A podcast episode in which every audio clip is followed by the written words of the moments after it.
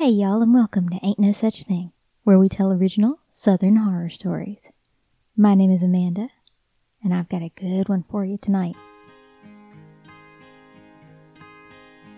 The Men of Pinewood Lane. When we think of Florida, we most often think of the beautiful beach-lined coasts or the thick and humid swamps. One is the idyllic, while the other is savage. And in this day and age, they're both manifestations of our dreams of safe adventures and simple relaxation. But there is another part of Florida, known to those who live here yet overlooked by tourists seeking respite. It is the interior, a land of tall forests, sparsely dotted with pine woods, and flat places with low shrubbery and sandy soil. The woodlands and their spirits cling to the old energies nursed by ancient waters and thrive in the quiet as they always have. They ignore the urban development of coastal cities. They are, as they always have been, in their calm normalcy that allows us to live our lives in the comfort of rhythmic sameness and simple expectation. It is along Pinewood Lane, a minimally traveled two lane road through one of these forests, that Darrell Osborne discovers a blemish in his routine. It starts with a man walking along the side of the road. The man appears healthy at first glance. His clothes are baggy and dirty at the ankles and knees. His shoes, brown loafers, are scuffed and coated in mud. His beard is short and unkempt. His brown hair flops loosely over his ears. By Darrell's estimation, the man is down on his luck. Darrell creates this man's life story in his mind. He attributes his misfortune to perhaps alcoholism, or simply the bad turn of the economy. The man on the side of the road walks north every day toward an area that is not quite large enough to call a town, but has some signs of industry and employment opportunity. Darrell knows there's a gas station there, as well as an occasionally occupied mechanic shop, a riverfront where old men like to fish, and an apiary buzzing with growth. He assumes that the man on the side of the road works as a day laborer, then returns home to a dilapidated mobile home and perhaps a slightly underfed dog. For weeks, Darrell drives down Pinewood Lane, his gray eyes barely acknowledging the tall trees rising up all around him. The man on the side of the road becomes a part of the landscape, easily ignored and forgotten as Darrell rolls past. He has his own job to get to, with a nice office and attractive coworkers, and accepts the man on the side of the road as an insignificant part of his journey. To the man on the side of the road, Darrell is equally as insignificant. In truth, with each passing day, there is less and less significance to his life at all. He does not even remember his name. He only has purpose. He is there to walk his path. He is there to seek the flowers and the plants, to find the pollen, and to spread it from one place to another. He is a busy bee. He sleeps in a garden of wildflowers, nourishing himself and losing himself, his thoughts foreign and thick. He is bothered by no one. Those who once lived here have already joined the mind and lost the flesh. The man on the side of the road is the last of those who were. All that remains is those who are. Thoughts buzz through the molasses of the man on the side of the road's innards, shaping compulsion more so than words. It is a singular urge. More. There, ground vibrates as the man on the side of the road continues his march. A vehicle speeds across worn pavement. Desire drips from inside the man on the side of the road. His mouth is wet, his ears ooze, and his nose dribbles. He steps onto the asphalt. Darrell brakes hard, his tires squealing in screams of friction. His car comes to a halt in the wrong lane and facing in the wrong direction. There are no other signs of traffic, so Darrell steps out from his vehicle.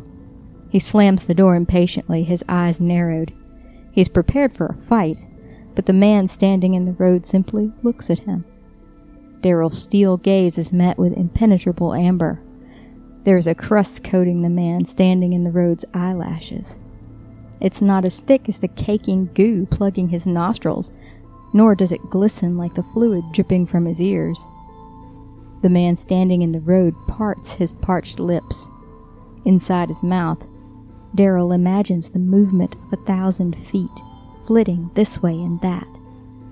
Darrell seeks his own fleeing vocabulary.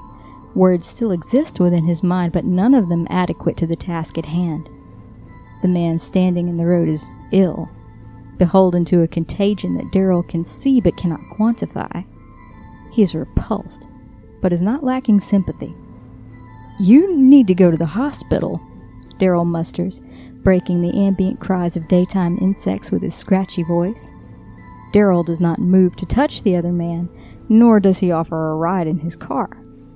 The man standing in the road returns to the side, and the roadside path he has worn down for many weeks. Darrell watches him walk, relieved that the thin offer of assistance was ignored. He ignores the man on the side of the road's shuffling gait, where each step comes lower than the last. Darrell only wants to see the man on the side of the road disappear toward the imitation town so that he can drive away with a guilt free conscience and go back to the sameness of his days. He does not turn away quickly enough to avoid seeing the man on the side of the road collapse into the grass. The fall is slow and fluttering, like a balloon deflating. It is a wet fall, slopping and sloshing in slow motion as skin relaxes and stretches barely holding on to the man shape it inhabits. Darrell does not reach out for the fallen body. It smells too sweet, its flesh too sticky. Darrell looks longingly toward his car. The screaming cicadas don't quite drown out the sound of those final gurgling breaths as pockets of air slip away from the flesh. There is movement within the corpse, a parasite of the unclean, Darrell tells himself. He is rational he is caring. He will not touch the body. He will get help. He will find someone else to deal with this problem. Yet, the gas station is unmanned. A single curved pump sits by a small enclosed stand. The machine is newer, with a glistening credit card reader offering to take your money and perhaps your account information as well. A dust covered chair sits in the stand unoccupied. A handwritten sign on the window helpfully suggests that you prepay to activate the pump. Darrell considers abandoning any sense of his own inherent goodness and returning to his car. He is certain that the man on the ground is already dead. The harm has already been done. But movement in the distance catches his eye. Red, blue, yellow, shirts and hats, jeans and boots belonging to men and women at work in a stretch of open land tend to their duties. It is only when his gaze falls upon the man all in white, including a hat and a veil, that Darrell recognizes the land as the apiary. Bees buzz around their wooden box homes, flitting around the men and women working among them. Darrell opens his mouth to call out, even as the beekeeper in white turns to him. Burning pain sears across Darrell's tongue. He bites down, teeth grinding and crunching against the insect at his tongue. The other workers, the men and women who bore no beekeeping vestments, twitch in response. It is a shiver that runs through them like the wind through a meadow. The beekeeper in white smiles, revealing a mouthful of sugar rotten teeth. Darrell runs. The beekeeper and his workers do not give chase. There is no need.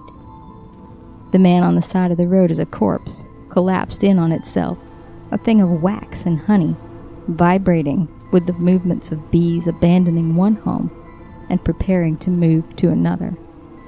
They smell Darrell as he runs past. They follow. You've been listening to Ain't No Such Thing, The Men of Pinewood Lane, written by Erica Heflin narrated and produced by Amanda Rachels. If you enjoyed this episode and you want to hear more of Ain't No Such Thing, well, you need to subscribe to us wherever you get your podcasts. We hope that you all are staying safe and enjoying your summer. And we look forward to providing you with more original stories and some deep dives on legends. Be sure you come to visit us in our Facebook group at facebook.com slash groups slash ain't no such thing. And also check us out on Patreon there'll be some interesting new content there in the coming weeks.